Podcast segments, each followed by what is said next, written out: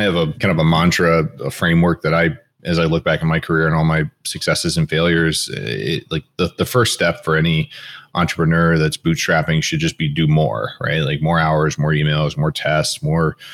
If you're if you're trying to make money designing websites, all you need is more clients, right? Uh, you know, it's uh, it's pretty it's relatively simple. You just do a lot more. Then eventually you refine you know you get a little success and you you have to refine and become more efficient so you can do better.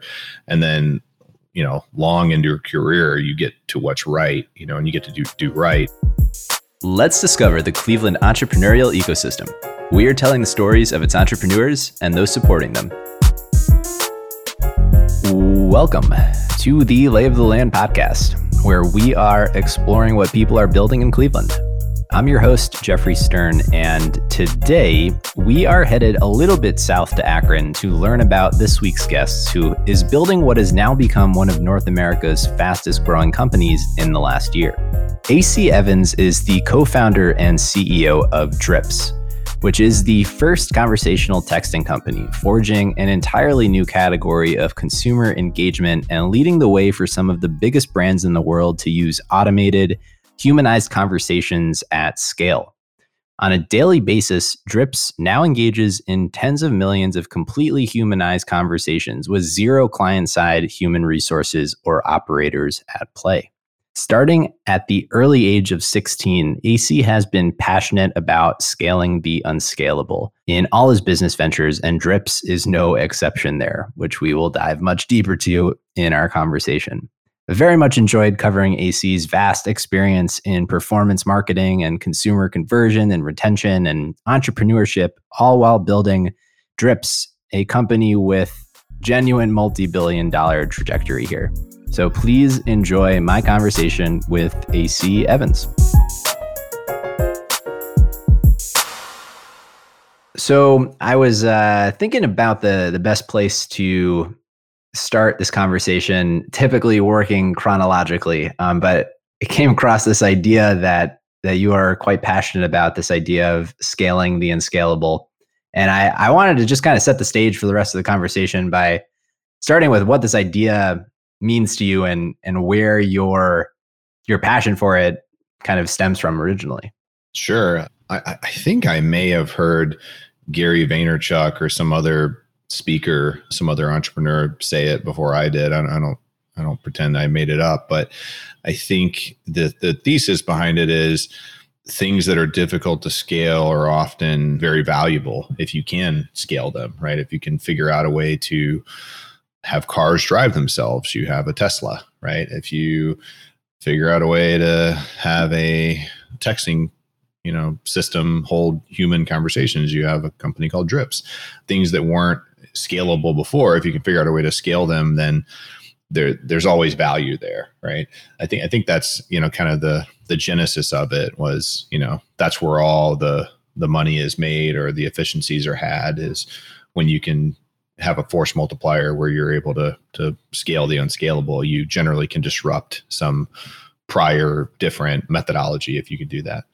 Right. And because they are unscalable they have less likely a chance to have been approached in the way that I think a lot of other problems come up. There, there's this corollary from another idea that I do not claim to have made up, but from Paul Graham that he calls like the the great schlep that I think kind of speaks to some of that as well. Where if you're just if you recognize those opportunities and and you kind of can put in the the willpower and just attention to solving really what seem like unscalable problems, there is a lot of opportunity with those. And it's it's often too not the uh, the people that were the industry experts that that do that, you know, kind of out of the box different methodology of scale. Uh, you know, like uh, you just use Elon Musk, right? Like he wasn't necessarily a a NASA engineer or or into financial stuff before PayPal or into autonomous cars before Tesla. You really, I think, at least in my opinion, oftentimes it's people that come from uh, completely different industries that can think of the problem completely disparate and different. And they no longer think, okay, how do I make this car 5% better, 2% better, 12% better? They start to think of, how would I build a car if I didn't know anything about cars? You know, like how, like right. what, what, how different would it be and could it be? And I don't know if you're a fan of Teslas at all, but they're one of my favorite analogies for this because it's it's like nothing like a car. I mean, it looks like a car, you know, and it, you know, gets you from A to B like a car, but it's about as similar to a car as a car is to a horse and buggy. yeah, no, it's it it kind of embodies that uh beginner's mindset building up from the first principles of it rather than the yep. the way it's it's been done to date and that iterative process instead. Yeah. Yeah. So uh, where where does your entrepreneurial interest come from?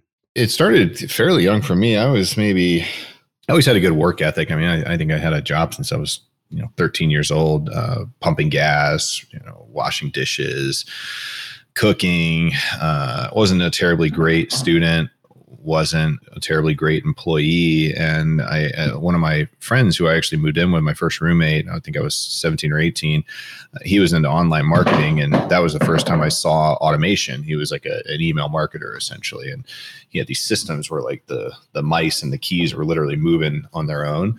Um, and it just blew me away. I was like, what is going on here? You know, and, and that's when I learned about automation and programming and VB back then or VB6 or whatever it was, uh, Visual Basics, and started teaching me how to build programs. And that's when I really started to get super interested in in not being an employee because this guy worked for himself forever. Mm-hmm. Uh, he, you know, he had a Porsche 911 Carrera Turbo, whatever. Uh, you know, as a senior in high school, he had an H1 Hummer, matching canary yellow. You know, the Hummer and the and the Porsche, and you know the big joke around town was he was like a drug dealer or whatever but really he was just an online marketer he was just like an online entrepreneur just like many of the publishers and affiliates are today and it just it just kind of blew me away like I, I, came from humble beginnings you know my parents never made a ton of money i'd never made a ton of money and you know i think my first semester in college i was doing night school but i was clearing you know six figures a year so it was just like what am i doing like why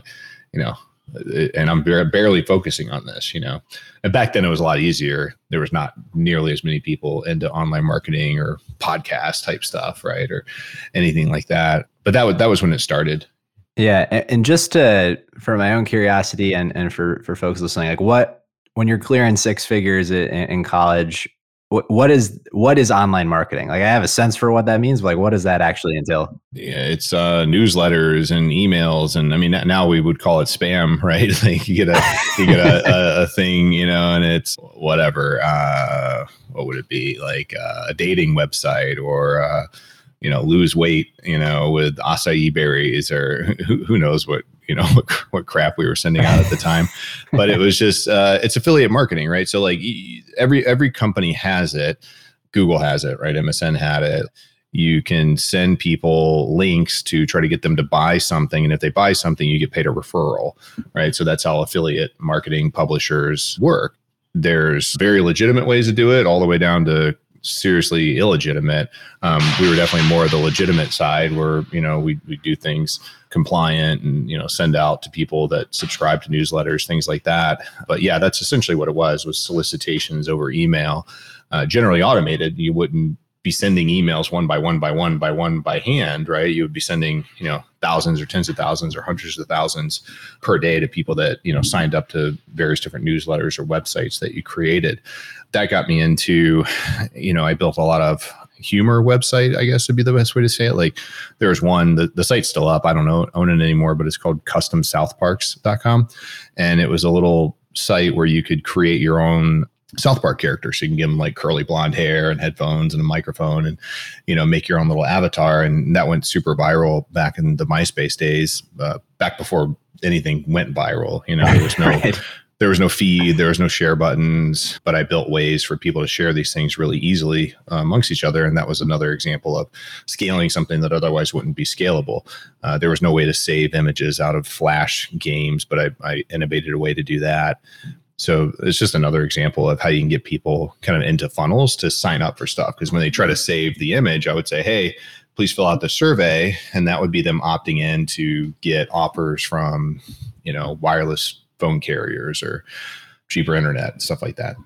Right. So as you're you're working through this, really just working for yourself in this context, right? Mm-hmm. At, yep. what point do you start to think about solving things more at scale from the perspective of building a business and and maybe some of what were some of the original problems that, that you were identifying and, and starting to, to think about? Yeah, it, it took a long time, candidly. I mean, I had a lot, I had a lot, I, I had probably more fun in my 20s than any three people I know. Um, you know, again, I was getting used to this kind of online solopreneur laptop nomad. I mean, I lived in Belize for some years. I traveled all around. I lived in Vegas. I lived in Myrtle Beach, and I didn't. I wasn't really tethered or tied to anything. I just kind of built these projects. Like you know, now I call them money hacks. I realized back then I thought they were businesses, but they were really just arbitrage. You know, yeah. projects. Not, not, not, not to not to say anything wrong with that. I mean, that's that's a great way to make a lifestyle living. Specifically, you know, you got all your overhead super low it's a you know high EBITDA business and whatnot. But I just wasn't thinking about growing a business or selling a company or raising money. It never even crossed my mind. I would just build something that made money and it would kind of run until it didn't make money anymore, until something broke, the arbitrage broke, you know, the the model broke. And then I'd figure something else out. And that, you know, that caused some really significant income years and it caused some dire deficit income years, you know, where I, I lost more money than I made.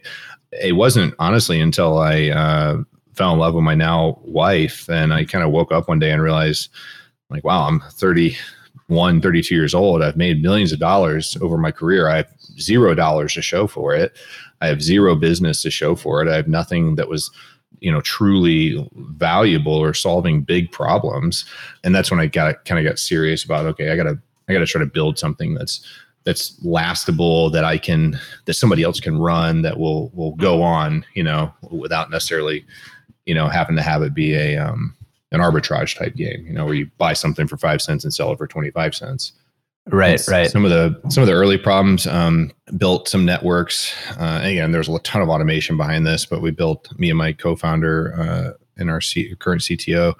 We built some systems that would pair Amazon sellers with people that wanted free product, and they would get the free product and then write a review. Not necessarily good review, but they would they would write you know essentially long keyword rich reviews, which helps get your search engine ranking placements in Amazon higher up in the list.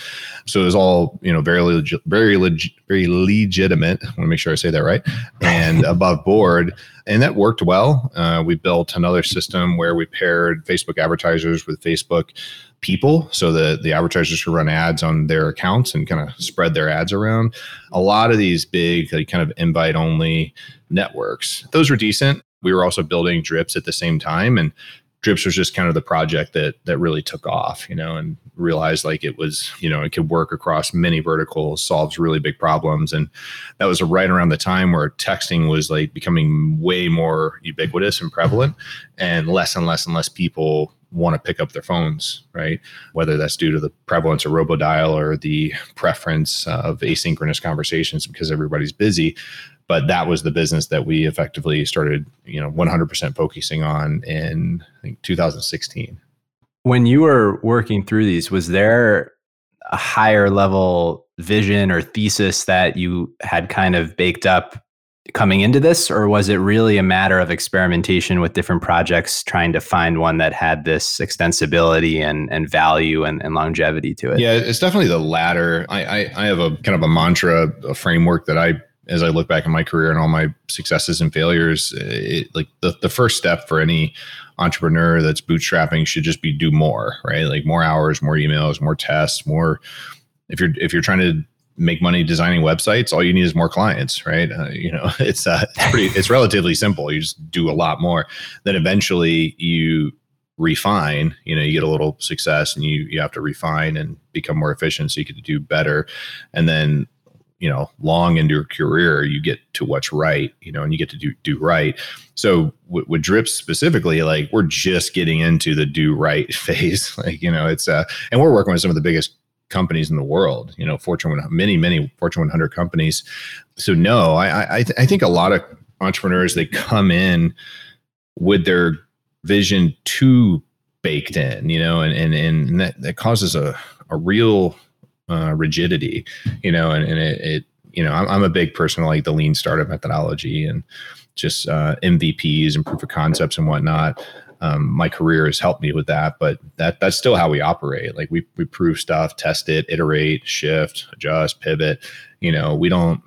Uh, we definitely have a mission statement. We have like you know what we're trying to do long term and and whatnot. But it's kind of like we know four years ago, we knew we were driving west. You know, we didn't know if we were necessarily going to California or Nevada or where, and you know, or when we'd stop or what we'd have to do to get there. But you know, you eventually refine and refine and refine until you know exactly you know where you're going. But I think anybody that starts with the exact end in mind is set up for a lot of letdown, if nothing else. Yeah, just just building on that before we we dive into to Drips itself, just going back to the idea of the beginner's mindset and and kind of building from first principles. If if not a thesis that you kind of had originally going into it, you know, it sounds like there was this extensive experience you had in the space and and uh, just like things that you had learned along the way. Did did that you feel like give you these like earned secrets about the industry and a direction to to work towards, or did did you like challenge yourself in in kind of the the things that you had learned along the way? Yeah, both. I think I leaned on the you know the skill sets that I had, which was around a lot of automation, a lot of scaling to max scale with minimum resources. I always say what can be automated should be automated. But yeah, I mean, I learned a ton. You know, I mean, I've read a lot of the books, right? I've, I've, I've, you know followed a lot of different people. I've, I've sought out mentors and CEO coaches and other CEOs and founders, and learned from you know groups. It's just kind of all the above. There, there's very few people that I'm aware of that you know become very successful that did it all by themselves. I don't I don't know if I know even one, right? um, even if you're like barely successful, you you generally probably had a lot of help along the way, though, whether you realize it or not. Yeah. So let's talk about about drips for a moment. Um, probably for the duration of the rest of the conversation here. Um, so you mentioned some some co-founders that that you have. What what did kind of the the impetus for for drips look like? Yeah, it was it was one of those things where a, a guy that uh, my my co-founder and I were working with, a, in a different business. He had a an online uh, ad agency, so he would generate Facebook leads online for student loan consolidations back with the Obama whatever whatever the student loan uh, reform act or whatever it was. So his his company would generate he would he would find people that need to get their student loan consolidated or forgiven and then he would get those people on the phone and then sell those calls into debt forgiveness counselors or whatever it may be. So he had a system that was a CRM that would send a text message every day at noon that would say hello, thanks for applying for, you know, whatever it was, student loan relief. Please call us back at 888-555-1212 to get your student loans, um, you know, reconfigured or whatever. That system broke one day and he just told me, he's like, hey man, can you, can you fix my system? And I was like, what do you mean? He's like, well, my, my thing, my texter broke and I said, well, I can't, I can't fix somebody else's software. That's not really, you know, how software works, you know? and, and it was, uh, but anyway, long story short, I found out what it did exactly and I rebuilt it. I rebuilt it essentially overnight and I, I sent him, you know, it was like maybe 3 a.m. the next morning or the next night. And I sent him a link and I said, Hey, when you're ready, open this link. And it was just a really long PHP script that would rerun itself every time you ran it. It would grab like 10 records or 100 records, whatever, and it would send that same text message out. So he calls me at 3 a.m. He's like, Hey, man, it's not working. And I said, what's not working? He said, the link. I just, I just clicked it. It just says refreshing, refreshing, refreshing. And I said, oh, dude, close that thing, you know, and I, and he closed it. And what he did, he already texted like, you know, 2000 people. Oh, wow. At 3 a.m., you know, and his, line, his, he looked at his dashboard and his lines were all lit up, all these people on hold. Anyway, long story short, the next day he was up he used to prior to that convert about 10% of his leads into calls. And with my script he was converting 15% of his leads to calls. So it was a 50% increase in, in performance which was just huge. You know it's a great uh, increase. And he asked me, he said, What'd you do different? And I said, Well, your message was a little broadcasty, you know, it was like, wasn't very humanized. So I changed the message to Hey, and then I put in the first name, Hey, Jeffrey thanks for thanks for finding us on Facebook. So I put in some recency there, some authority, some social proof. Like I'd already read all the marketing psychology books, you know, as an email marketer, and so I, I put in all that contextually relevant information into the message, and it said like you can call me anytime until eight o'clock. Here's my number, and it was very humanized, you know, and that got him a fifty percent increase in conversion. So, long story short, he was like, "Great, what else can we do?" So I started changing the messages, you know, so first day noon it would send a message next morning at 10 a.m it would send a good morning message then three days later in the evening, it would send hope I caught you after work message. I'm about to leave my desk, but I got another hour.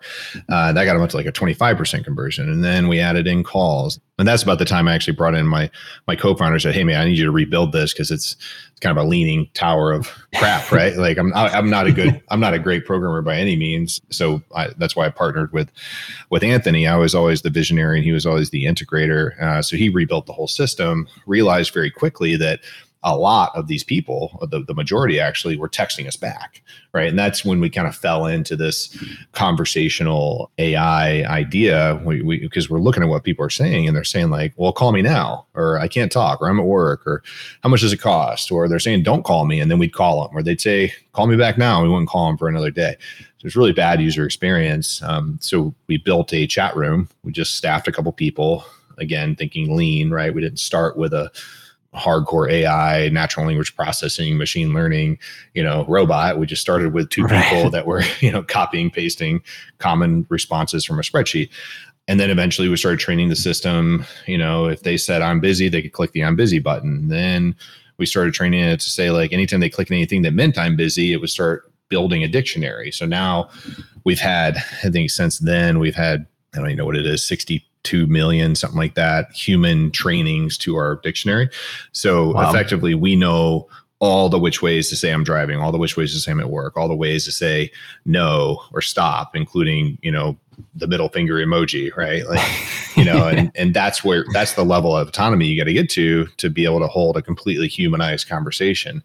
We're in a great place when it comes to competitors because we're the only ones that have been doing it at this big of a scale for this long. So we just have all that data. You know, again, you know, back to the Tesla thing, they have more cars driving on the roads, right? So somebody has to come up with a system that is so much better than theirs that the data isn't worth it. But it, you know, it's it's terribly hard to do.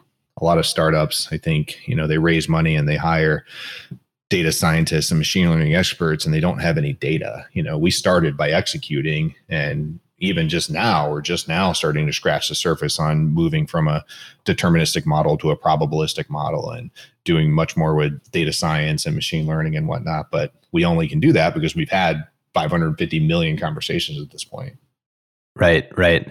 This concept of conversational texting how has that idea just kind of evolved over over the years and and you, you talked about competition like what is this brand consumer relationship management lead generation and conversion just market kind of look like today and, and where does conversational texting kind of fit in I think conversational texting is uh, really applicable for high consideration items or for enterprises that have audiences that are otherwise stuck.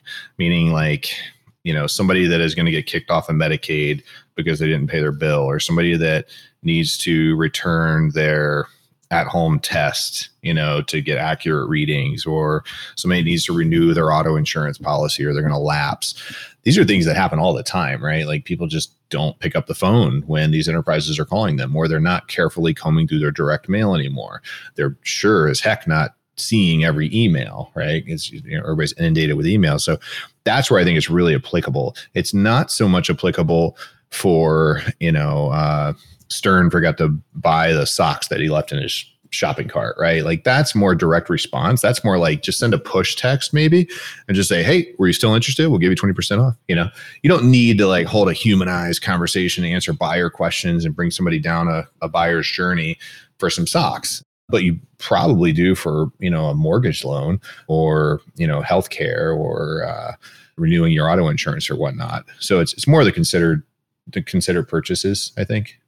Yeah, and that's something that you have learned over time, or was there experimentation with these different kinds of conversations? It, we we just kind of we kind of fell into it. We um, I mean, yeah, there was a time where we would try anything. You know, we were doing stuff for politicians, shopping cart reengagements, app downloads. I mean, all kinds of stuff. And yeah, you learn, you start to realize like through pattern recognition. Okay, we've had whatever it is, a couple hundred clients, and we got 60 that are great you know like what what what makes these the same? You know you start to break them apart and look at a ideal client profile and figure out what it is about them that that makes them the same or what or about the projects that make it worthwhile. Like we've done you know welcome messages and happy anniversary messages but they don't move the needle enough. It's not a big enough problem to solve. It's not a it's not a terribly difficult thing to automate. So those projects always kind of failed you know but these more high consideration, high value pivotal moments for consumers with servicing companies seem to be like really where we have our sweet spot. And there's other companies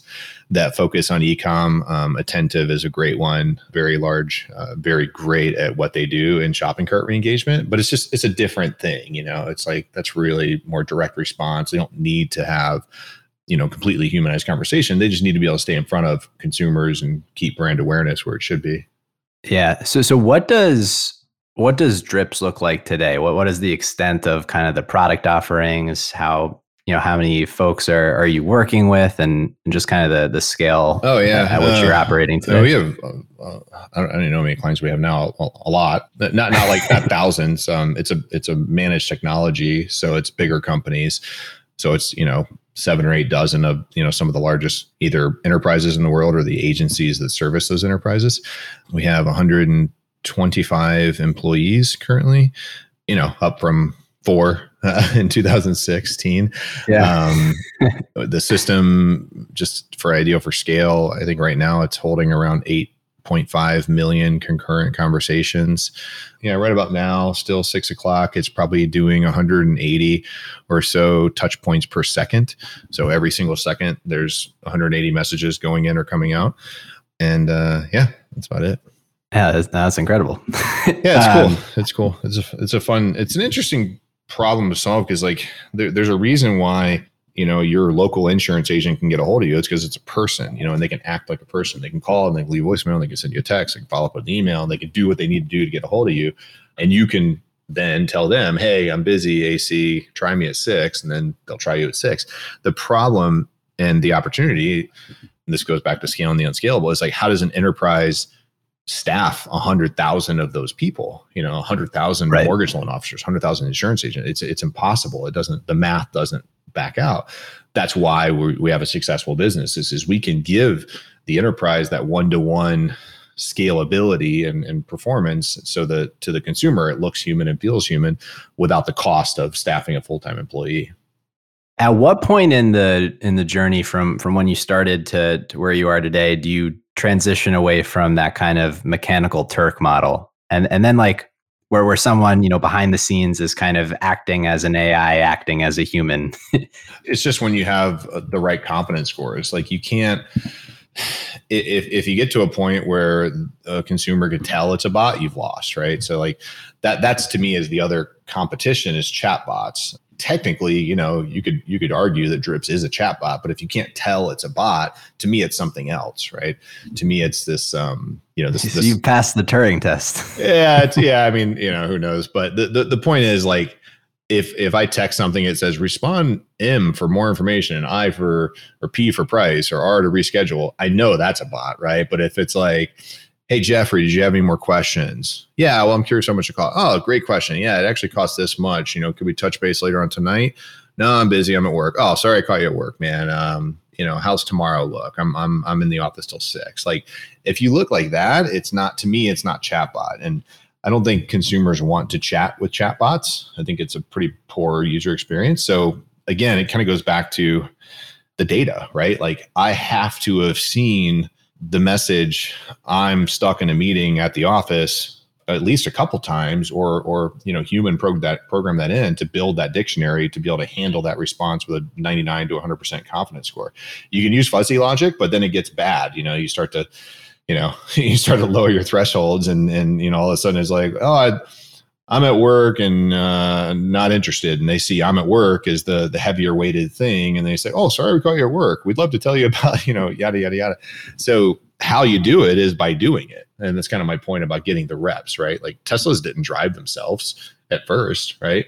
People drove them, and, and then they started, you know, whatever adaptive cruise control. Then it started seeing stop signs, and it started stopping at stop signs, but you can't skip steps, right? You have to have the data in order to be able to leverage the data.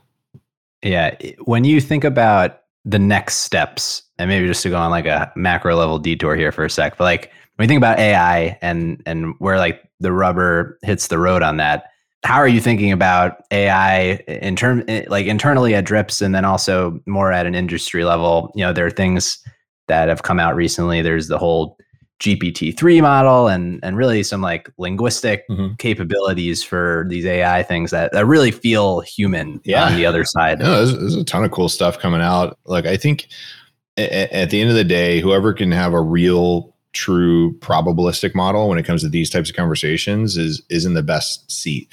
And again, we're we're lucky to have been doing this for years and had hundreds of hundreds of millions of conversations because we should, you know, by doing the right look backs and tagging our stuff appropriately, we should know how to hold a conversation with Jeffrey slightly different than AC, right? Even if it's the same, you know, same area, but I'm a little older or whatever, you know. So like I, you know, the the the, the lingo that I might like is a little different than yours, or I might like emojis and you might not, you know. So a lot of it is about moving from a, a deterministic model, meaning, okay, all the people in this bucket get this conversation, and all the people in this bucket get that conversation. It's more like think like Optimizely, right? Where you go to the landing page and just because of what it knows about you or people that look like you, it changes the whole site in a probabilistic manner versus a deterministic one. So that I think is what's next for us. You know, what's next for AI? Who knows? It's uh I feel like I feel like that's like the the most overused, you know, buzz term ever. Yes. But, you know, it, it doesn't doesn't mean it's not gonna eventually uh, you know eventually cars will fly right? Uh you know i you know i just I, there was a really really good talk tim urban did about ai and it was it was spot on. It's like you know everybody thinks it's not going to happen until it happens right? Like nobody thought ai would be able to beat a person in chess you know but it, it did. And when it did it was never beatable again right and then it was like what was next it was like uh poker, right? Texas Hold'em. They were like, well, an AI could never win in Texas Hold'em because there's human emotions, there's bluffing, there's this, there's that. Yeah. and yeah. it, it did take it a while, but it, when it did, it was not able to be to be caught. You know, but but the the skills that AI has are, are generally, you know, almost always right. They're they're they're they're narrow, right? It's not like the poker playing AI is not going to win in chess, you know, and the chess AI is not going to figure out how to drive your car. So, I, you know, what what a lot of people think about from the most macro level, the uh, you know, God on Earth AI or whatever is a general intelligence that I, you know, I haven't seen anything uh, that says it's coming anytime soon, but when it does, it'll be interesting. You know, that's why I'm nice to my Alexa and Siri, and you know, that way they remember me when they start to take over. yeah. No, that uh that resonates. uh that I'm sure they're listening in right now. That's right. We love you. We love you, Alexa. well, one thing that I, I am curious about because I, I think we've we've covered a, a good deal, like how you've thought about scaling technically the organization, just kind of the natural progression that, that you've gone through to, to get where you are today. But from the the business perspective, I know that, that Drips is now one of the the fastest growing companies in in North America, and you know, tell me where where I'm wrong here, but I'm not sure. Like from the beginning, that you know you necessarily were did you know that you would be getting as big as you are getting and like how do you think about just scaling the company and the organization and the culture that that comes with what you've done on the on the technical side Yeah, um, carefully, I would say. Like, I think we're, you know, I think we've done a good job of defining a kind of a niche category, a new category. Maybe it's not as niche as you know I used to think, um, but this idea of you know automated, humanized conversations at scale, it's a big, it's a big solution that a lot of people can use. And the one thing that let me back up and, and we we have such a lead on the market that it's ours to mess up right but so what so what's important to me is keeping that lead right? The remaining remaining first and becoming the whatever the marketo of conversational ai or the you know the uber of conversational ai or whatever. But when you think about it like uber wasn't first right? There was magic taxi before uber. There was lotus notes before salesforce. There was blackberry before iphone. So oftentimes it's not the market leader or the market innovator that wins um, because all the competitors get to get to catch up very quickly. They can look at what drips is doing and they can they can emulate very quickly without having to go through the you know the years of suffering and pain that we did to, to get to where we're at. But that that's why we took on a, a funding partner with Accel-KKR you know? So i think we did it at the, the right time. I think we're at the right size. They are specifically a b2b saas uh, technology investor. So they've done I don't know, two or three hundred different deals like this where their pattern recognition will help us speed up even further, right? Like, you know, they're not investing in B2C companies, they're not investing in manufacturing companies, they they invest in technology companies. So that's how we speed up. And you know, for for me, it's really ours to mess up at this point. I, I think the the thing that I'm very cognizant and uh, careful about, and my whole team is, is taking the prudent steps and not trying to go too fast, right? And that that's the trick. It's all timing, right? It's like if we would have invested into healthcare two years ago, it would have been a waste of money. It wouldn't have been ready. But if we would have invested in auto insurance next year, we'd have been too late.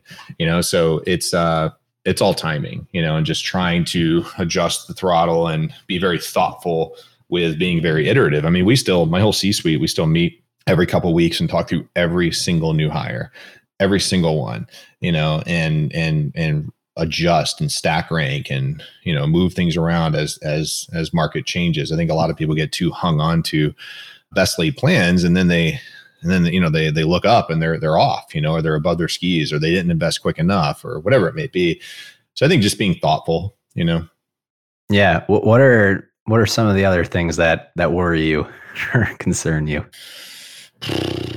I used to be concerned about call center softwares. Honestly, there's a lot of you know very very well funded multi billion dollar companies. You know Genesys, Avaya, Five9, NICE inContact. They should be the ones that are innovating where we are, but I, I just haven't seen it. Or, or, you know, it's a little it's a little odd because they, or or it makes sense because they they're on like generally a per seat model where they they charge and make more money the bigger the call center where we're more into like efficacies and shrinking down call centers and acting as a, a hybrid to them, you know. So they, they they used to keep me up. I mean, there's a ton, and you know, it, laws could change, right? Regulatory environments could change. Phones could change. You know, phones could start to act more like email, which is uh, which won't be surprising. You know, I mean, I'm sure you've seen the report junk button, and uh, oh yeah, even if it's you know, even if you just apply for Liberty Mutual and you got a text if if enough people click report junk it's going to start getting treated like junk. They got to crowdsource it. So i think well past a lot of that stuff because again i come from a marketing background so i'm always worried about creating the best conversation we can for the consumers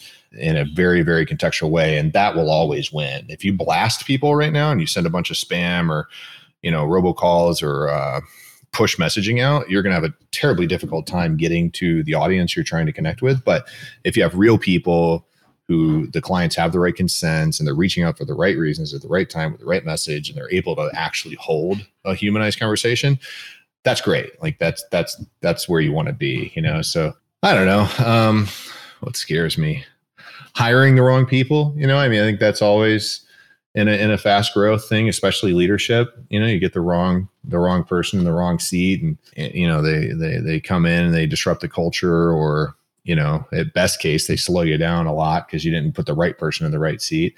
Culture at scale is tough. You know, it's different. You know, we used to have a nice small headquarters with a private chef and arcade games and you know really just super cool place, especially for Akron. And now we're 130 people across the United States, you know, and it's different. Yeah. You know, so so figuring out how to scale remote culture is is tough. You know, the coronavirus, like that sucks, right? Like we're yeah. we're B2B big contract software sales. Usually our teams are belly to belly, right? like that's what I jokingly call B2B, belly to belly. Um, like, you know, they're in the room, you know, working with their their executive sponsors. And like that's just not a reality now. So I think that slowed us down a lot uh, as far as getting market adoption. You know, but that that, you know, that's the same stuff that everybody's dealing with. So I wouldn't say it scares me as much as those are the those are the challenges. The challenges. How have you thought about the the scaling of the culture you know going from four people to hundreds you know that's that is quite a transformation yeah i mean l- luckily we, we have some great people um, katie who has been uh, with us i think she was like our sixth or seventh employee from the beginning and she's really owned culture and I, I still work with her a lot on it but a lot of stuff i mean the way we hire the way we fire the way we do performance reviews you know like the core values are 50% i think of somebody's performance review which is you know what dictates if they get more money or not. We have, I think, in, at, at, the most macro level, I've realized that you can't just get people in the same room and rile them up. You know, I mean, we used to have microphones and PA systems and all kinds of super cool stuff. that just doesn't exist now. So I realized that since you can't do it with these like large groups, you got to do it and you got to build the same fabric, but in a one to one relationship, right? So we have mentorship programs, buddy programs core value winners, uh, crowdsourced, you know, scoring of people and and and calling out good work and interest groups. And I mean, we have like an interest group for every. We have like a Taylor Swift interest group, right, on Teams or Slack or whatever. So like all the people that love Taylor Swift can talk about Taylor Swift. We have clubs, right, fitness clubs, wine clubs sports clubs and they all have real budgets you know so like the wine group gets together once a month and virtually and you know we have a virtual sommelier and they you know do wine tasting we have a book club that sends out books so i think you have to give people the tools and the avenues to connect one to one and and kind of make room for those same conversations that would have otherwise happened over lunch or at the water cooler right but without you know without creating those spaces for that and, and budgeting the time and the money for it, it, it, won't happen. You know, you end up with a very meritocracy, you know, culture, which, you know, some, some companies that's great for, but I think when you're trying to build, you gotta, you know, people really gotta want to lean in and get in the same boat together. Yeah. When you think about owning the, the conversational texting market, what is like the, the impact with that, that you kind of hope to accomplish with, with drips?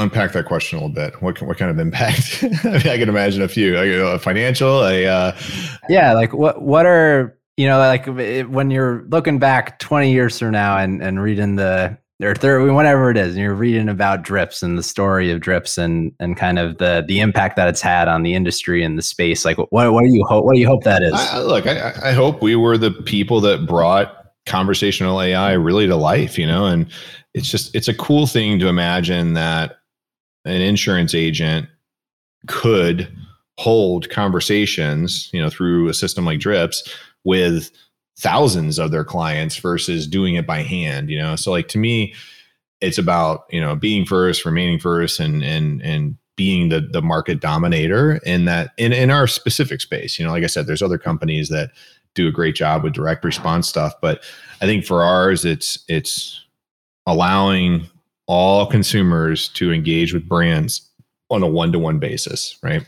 Personalized, one to one, on the consumer's time. It's not intrusive, it's polite. And I think it just makes for a better e- economy, better user experience. You know, I don't have to worry about radio ads stopping me from doing what I want, or interstitials, or direct mail, or email, or, or call centers, or billboards, or all these other kind of push methodologies the, the brand can reach out to me and ask me when it's a good time. And I'll either say yeah, next Thursday at two, or I'll say never, you know, and like that's, that's a much better user experience for me. And it's a much, it's a, it's a big cost saver for the, for the brand. So think for me, mostly it's just like be, being that Salesforce of it. Like, you know, I've, I've had 25 or 35 different projects and businesses and a handful of them had, had real potential to scale. I, I see that now as I, as I look back on my career, but most entrepreneurs, specifically bootstrapped ones, don't get the chance to build something that we've been able to build that can really be a, I mean, it easily could be a multi-billion dollar company. It's got all the makings for it.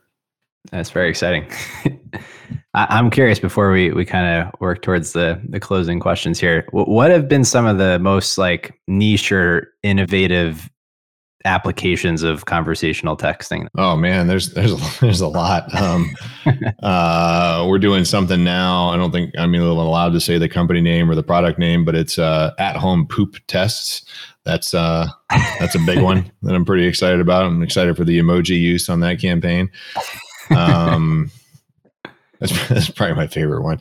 Uh, hel- helping nurses, that's, that's helping nurses get patient people signed up for patient care coordination, you know, like somebody that's pre-diabetic, like getting them on a health plan so that they don't end up in the hospital. Again, it's like it's, it's a great thing for the consumer, great thing for the hospitals, great thing for the payers. We've tried for a couple COVID things with with some of the big pharmacies and didn't get to win that business. That would have been that would have been nice. Yeah, I think a lot of like the healthcare stuff and like the patient care coordination stuff. I think is for me, it's it's super impactful. You know, and and for us as a business, everybody gets sick, right? Like so the whole country is is is a target audience at that point, right? If we can get into the the payers and the insurers and the the healthcare plans and whatnot. I, I imagine there is a breath. That is that's that's a lot though. cool. Well, we'll work towards our, our closing question here, which is is uniform for for everyone that's come on, and we're, we're essentially building a collage of not necessarily people's favorite things in the in the Northeast Ohio area, but of the hidden gems or, or things that other people may not necessarily know about that you value? Oh, that's a good one. It's funny. I get, you know, like I, I, like Cleveland as much as the next guy, but I'm I'm I'm such an Akron person. Like I there was a point before the pandemic where I swear I got to New York more often than I got to Cleveland. it's just like Akron people are just weird, you know. But Not not that I mean I think most Midwesterners are to some degree, but Cleveland uh, love the Velvet Tango Room. They're under new ownership now, but it's I, I haven't seen it drop off at all. It's a really really super super yummy crafted cocktail type joint in Tremont, and also in Tremont actually is uh, Ginko, which is like I think probably the best, some, some of the best sushi I've ever had in my life. And I've eaten sushi all over the world. And it's, it's right there, you know, in Tremont. It's a little bitty, you know, maybe 12 top, something like that. Super, super, super small, small sushi bar, but they're, they're killer if you, uh, if you're a sushi person. Yeah. They're fantastic. Yeah. awesome. Well, yeah, AC, I really very much appreciate you coming on and, uh, and sharing your story here. It, it was very cool to to learn about drips uh, and I mean, really, just the extraordinary growth and progress that, that y'all are making in the market. It's it's awesome. Great. Well, I uh, appreciate your time, Jeffrey or Stern. I don't know what you would like to go by, but uh, appreciate it either way. Stern's just my last name. Got it. Okay, cool. uh, yeah, man. Well, I'll see you around Cleveland. Yeah, absolutely.